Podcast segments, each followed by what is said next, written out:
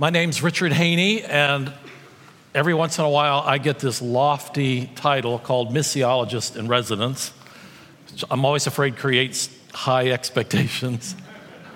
I'm a uh, mission partner. Uh, I serve with Frontier Fellowship, which is a mission agency mobilizing Western Christians to be involved with what God is doing in faraway places on the frontier. We actually have produced an Advent devotional, uh, which we try to do every year, and there are a number of them available today if you want to take one, or you can get an electronic version from our website. We are in the last of a sermon series on stewardship called Entrusted. It's my privilege uh, to bring you this final sermon in the series on stewarding the gospel.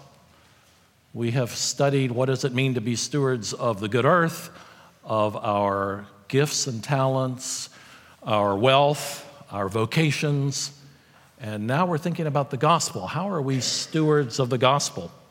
And we're going to look at uh, two passages from the Apostle Paul. They're, they're pretty long, they're in your bulletin. I invite you to look at those or open your Bible to Romans 1 and 2 Timothy 1 and listen to God's word. First, from Romans 1. Paul, a servant of Christ Jesus, called to be an apostle and set apart for the gospel of God, the gospel he promised beforehand through his prophets in the Holy Scriptures regarding his son, who, as to his earthly life, was a descendant of David, and who, through the Spirit of holiness, was appointed the Son of God in power by his resurrection from the dead, Jesus Christ our Lord. Through him, we receive grace and apostleship to call all the Gentiles to the obedience that comes from faith for his name's sake. And you also are among those Gentiles who are called to belong to Jesus Christ. And then at verse 14, I'm obligated both to Greeks and non Greeks, both to the wise and the foolish. That is why I'm so eager to preach the gospel also to you who are in Rome. For I'm not ashamed of the gospel because it is the power of God that brings salvation to everyone who believes, first to the Jew, then to the Gentile. For in the gospel, the righteousness of God is revealed, a righteousness that is by faith from first to last, just as it is written, the righteous will live by faith. Then our second text from uh, Paul's second letter to Timothy.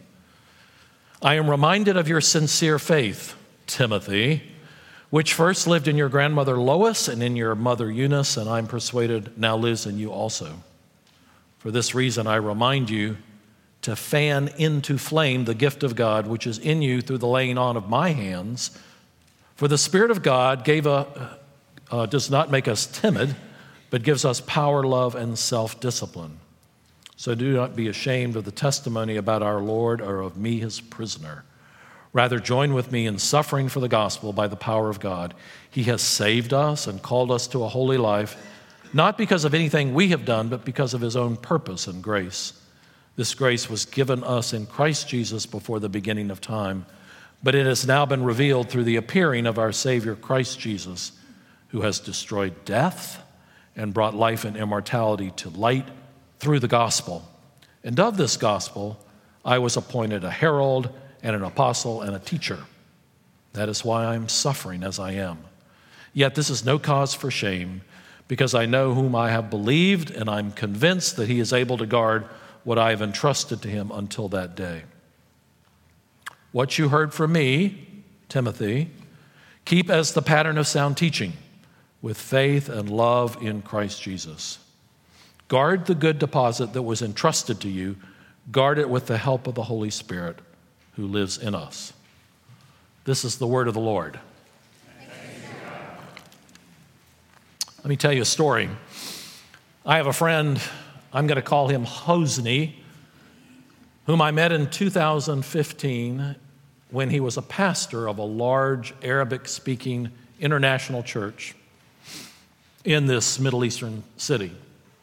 And I remember at the time he said, You know, I'm having trouble doing my pastoral work and keeping up with all the visitors who are knocking on my door secretly, quietly, Muslims who are asking me, Tell me about Jesus.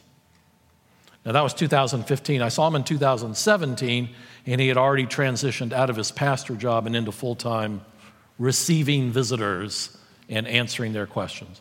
And then I saw him again in September, and I met with him and his wife and about 25 former Muslims, now Christians, in a house church.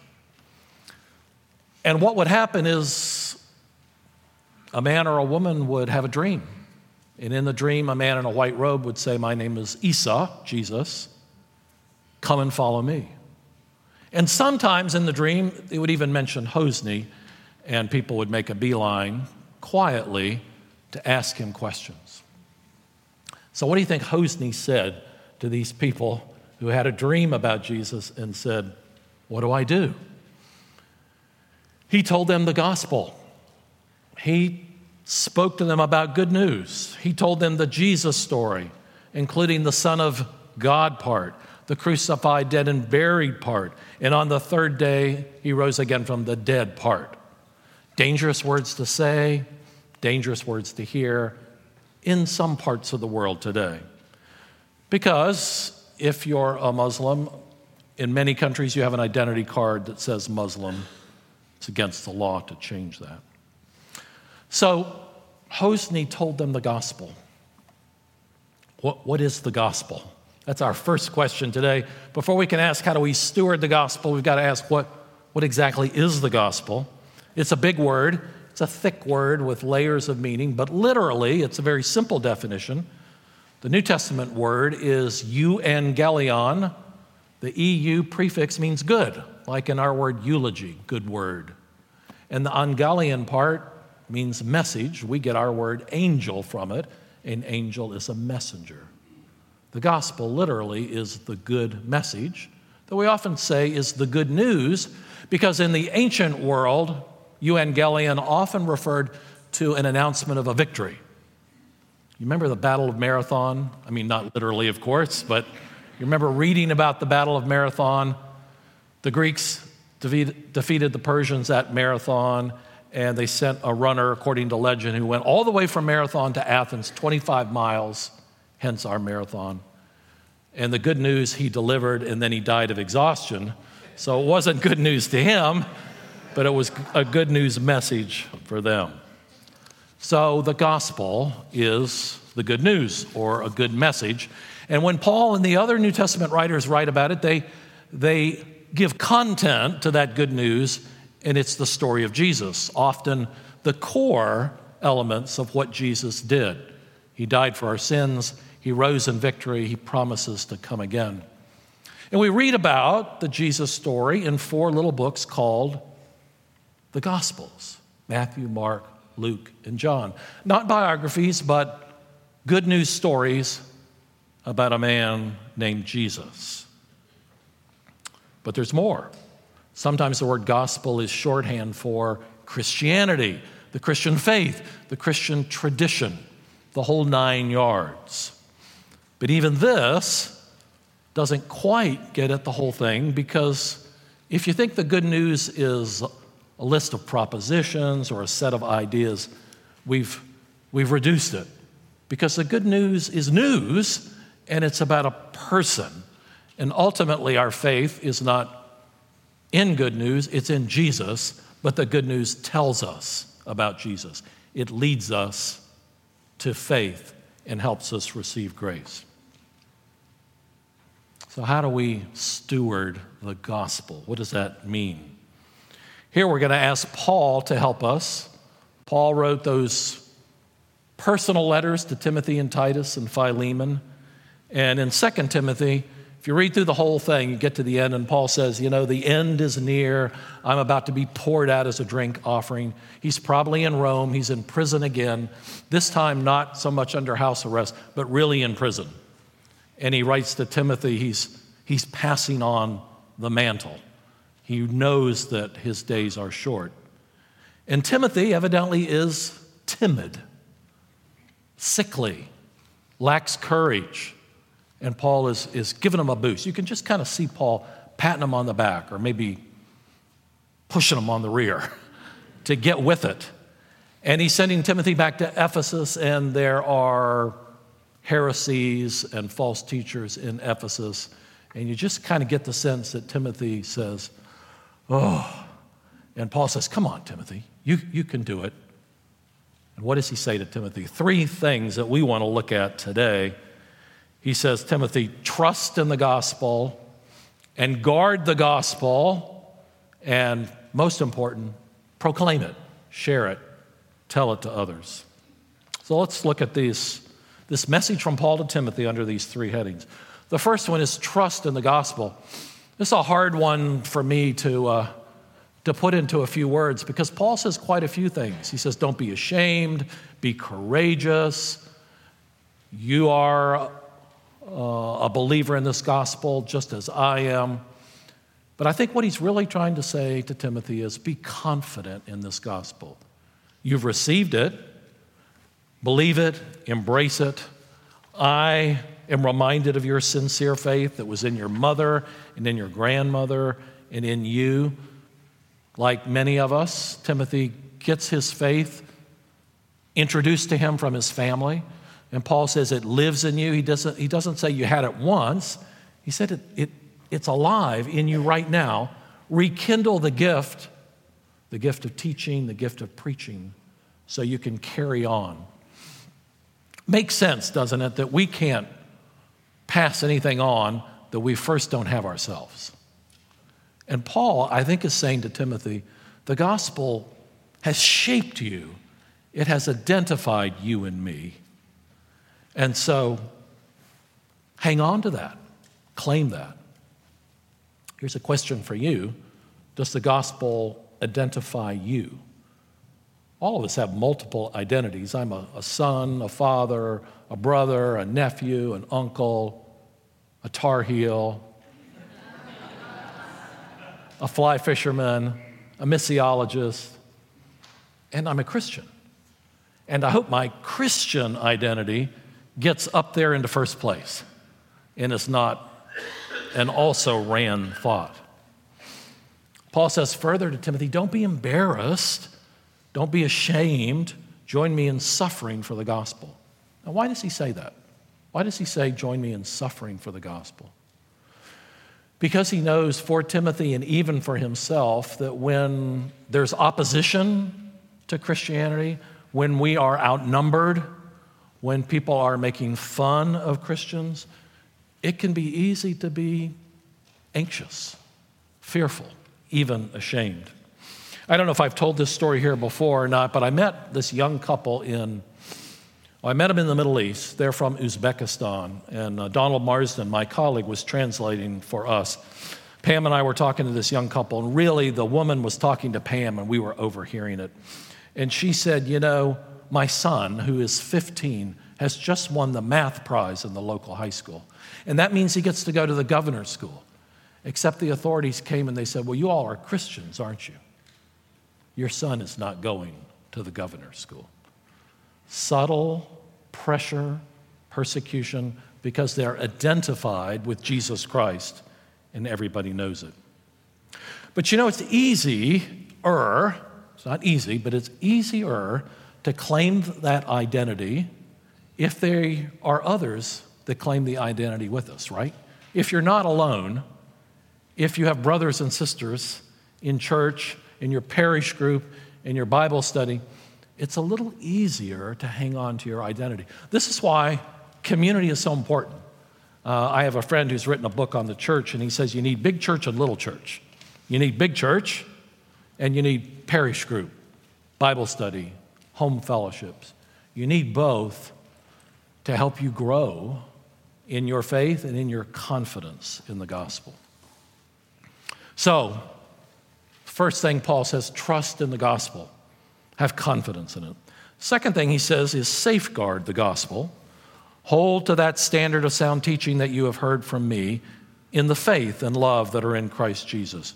Guard the good treasure entrusted to you. So we remember that the gospel is God's gospel. It's God's good news and not ours, right? He's entrusted it to us, but it's not ours. And because it's not our message, we're not free to change it. We're not free to tamper with it, to water it down, to make it more attractive or less demanding. Like Timothy, we treasure it and guard it. Timothy was going to Ephesus. If you read about the first time they went to Ephesus in the book of Acts, there was Demetrius, a silversmith, and they were selling idols. And so maybe there's still idol worship going on in Ephesus. The gospel is about Jesus, not about idols. As you look through church history, you see lots of counterfeits to the gospel Gnosticism and Arianism, etc., all those isms. How about today? Are there distortions of the gospel today? Are there counterfeits? Are there reductions? You know, preachers and teachers sometimes accommodate the gospel to the spirit of the age.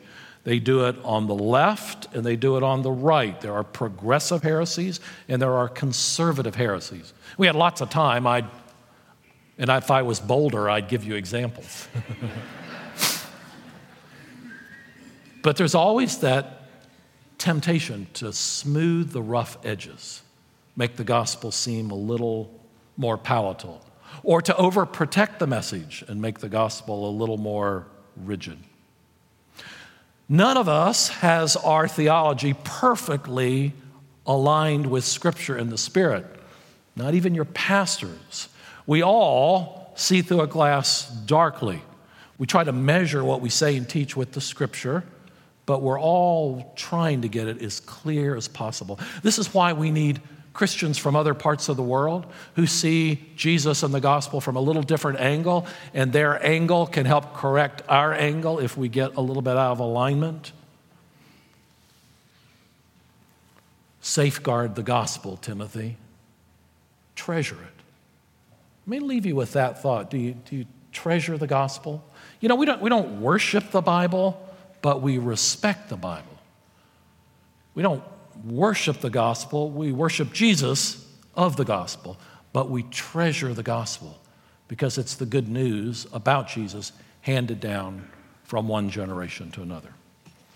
Finally, Paul says, proclaim the gospel, pass it down to the next generation, pass it on to your neighbors far and near. Remember, here's what he said to Timothy for this reason, I remind you to rekindle the gift of God that is within you through the laying on of my hands. Paul had commissioned, ordained Timothy to be a minister and evangelist, and he's reminding him Timothy, pass it on and pass it down. Good news is for sharing, and stewarding the gospel needs we pass it down to the next generation. Teach your children and your grandchildren. There's a great passage, I'm sure you've heard of this in Deuteronomy, Deuteronomy 11. Teach them to your children, talking about them when you are at home and when you are away and when you lie down and when you rise. Write them on the doorposts of your house and on your gates. Teach the truths of God to your children all the time, coming, going, in school, at home. It's good advice, isn't it? Parents are the first Christian educators.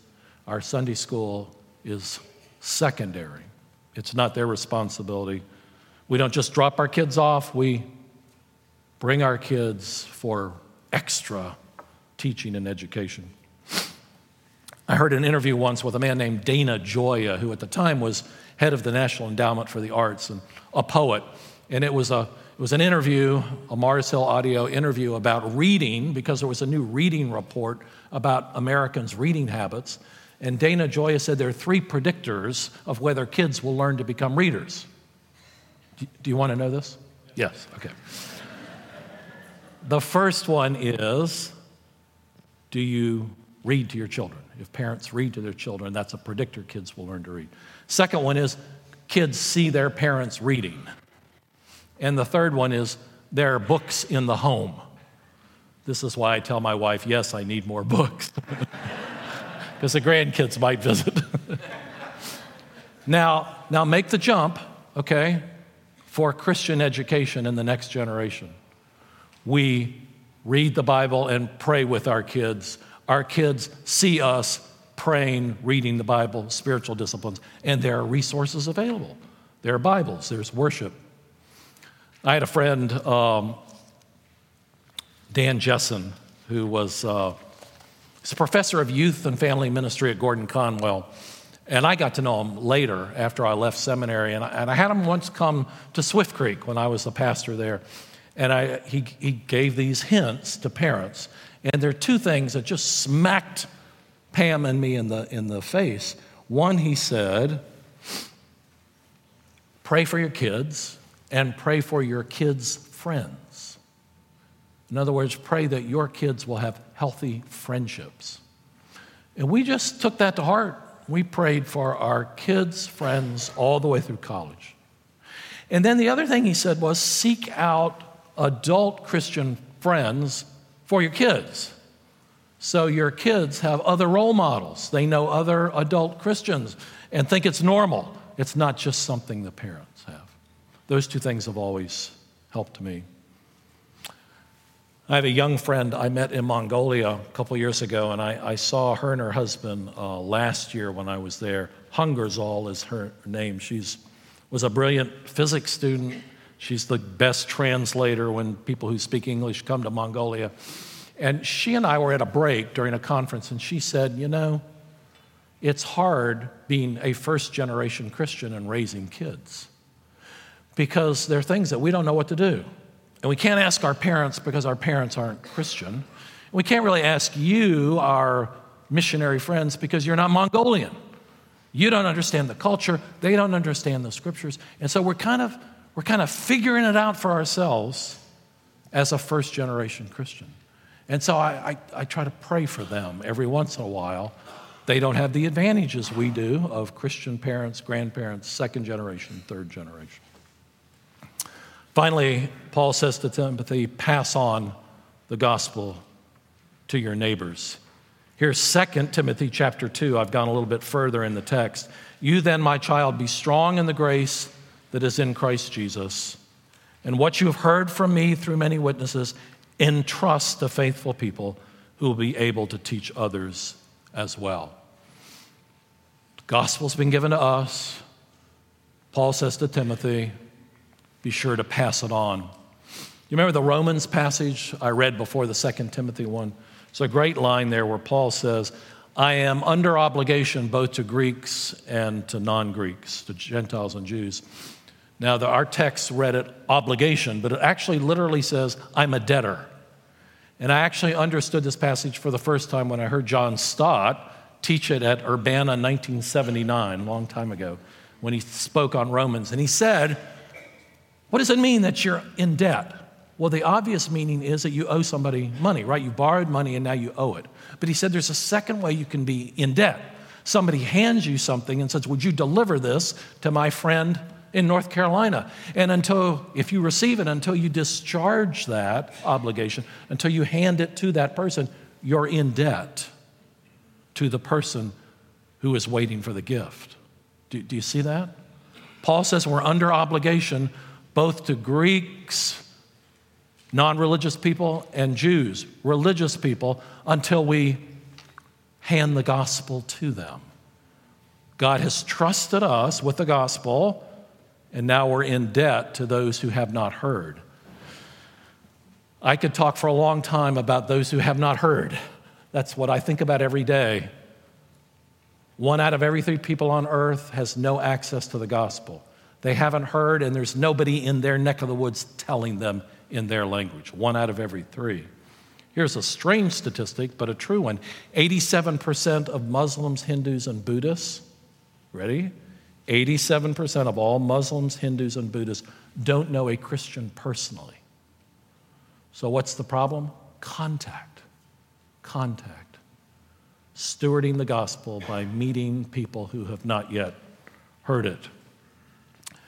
So, like Paul, we need to see ourselves kind of in this light as debtors to those whom we love but have not reached with good news. Evangelism, same word, euangelion, gospel, gospel work, means announcing good news. Announcing. Words are important. They can hurt, they can heal, they can sting, they can soothe. Teaching our children that we love them unconditionally is gospel language. They need to hear it. But evangelism also means being good news, helping, kindness, hospitality. You know, at this time of year, Angel Tree, Salvation Army, Christmas Mother, it's all around us, right? And the church and the world leaps into the business of helping. But we need to help all year long because people need love all year round. Good deeds, good words, good gifts. Now, I can imagine that somebody's thinking, yes, but Paul was writing to Timothy. Paul was an apostle. Timothy was an evangelist. I'm a normal person. What does this have to do with me? We're all called to be witnesses. We didn't, we didn't read Luke, we didn't read the book of Acts, but Acts chapter 1, Jesus says, When the Holy Spirit comes upon you, you'll have power to be my witnesses, Jerusalem, Judea, Samaria, the edge of the or ends of the earth. We're all called to be witnesses. There's somebody that might not hear the gospel because you don't tell it to them and you're the person. You're the one they trust. You're the one they know. So, practical steps. What can we do? Um, know the scriptures, know the gospel, be part of a gospel community that encourages one another, appreciate the need for witness. One out of every three people on earth have not heard the good news. 26% of Americans say they're a none. What's your religious preference? None. 26% of all Americans It was 17% 10 years ago, 40% of all millennials. I'm a none. So we have work to do right here. Learn to bear witness. Uh, Derek and others can teach you how to share your faith, and testimony is particularly important. You can always tell your story. Recognize the importance of hospitality and pray for those who are least reached. I want to end with a story. Um, my good friend Scott used to teach at Fuller Seminary, and now he's at Gordon Conwell. While he was at Fuller, he researched a book on the church called Why Church. And he visited 40 churches in the Los Angeles area. Must have been mind blowing. And a lot of churches in the Los Angeles area are very interesting churches. And he said, one Sunday we went to this church, it was all young people, everybody in their 20s. He said, the oldest person I saw was maybe 35. It was big, it was in a warehouse, had a great band. And the pastor called a young woman up to give a testimony, a woman named Mary. And Mary told a story about her drama class. She was a, a first year student at UCLA, and she was taking drama. And the professor said, I want you to do something extreme and present it in class. Now, that's a dangerous thing to say to 18 and 19 year olds. do something extreme. She decided she would compose a love song to Jesus and sing it in class. Wow. So the day came for her presentation. She and another young lady were going last. The other woman went first. Her name was Alice. She got up in class, pulled out a Bible, and said, Come on outside with me. And she went to a trash can and she read all those Old Testament judgment parts. You know, the imprecatory psalms about little ones, and the judgment on Israel, and the judgment on the Amalekites. And every time she would read it, she said, I don't believe in a God like this. And she would tear out the page, she would burn it, and put it in the trash can. Whoa. Mary's thinking, oh my goodness, I'm next. they go back into class. Mary pulls out her guitar, takes a really deep breath, says a prayer under her breath, and sings this love song to Jesus. The place was silent. Nobody spoke. Everybody filed out in silence. Mary's kind of wondering, what do they think? Everybody filed out except Alice, who came up to her with tears in her eyes, saying, I'm sorry. I'm sorry. I, I want to believe in a God like that, not in the God that I talked about. Will you help me? And Mary helped her, and she became a follower of Jesus. And Mary said, she's given a testimony in church. She says, Do you want to meet Alice? And the crowd roared, and Alice came up And they embraced, and the place went crazy. And the pastor came up and said, Alice, welcome to the family. Friends, there's power in testimony, there's power in community, there's power in the gospel. Let's pray. Lord Jesus, help us. We need courage just like Timothy needed courage. Give us courage to be your disciples who bear witness. We pray for your help in Jesus' name. Amen.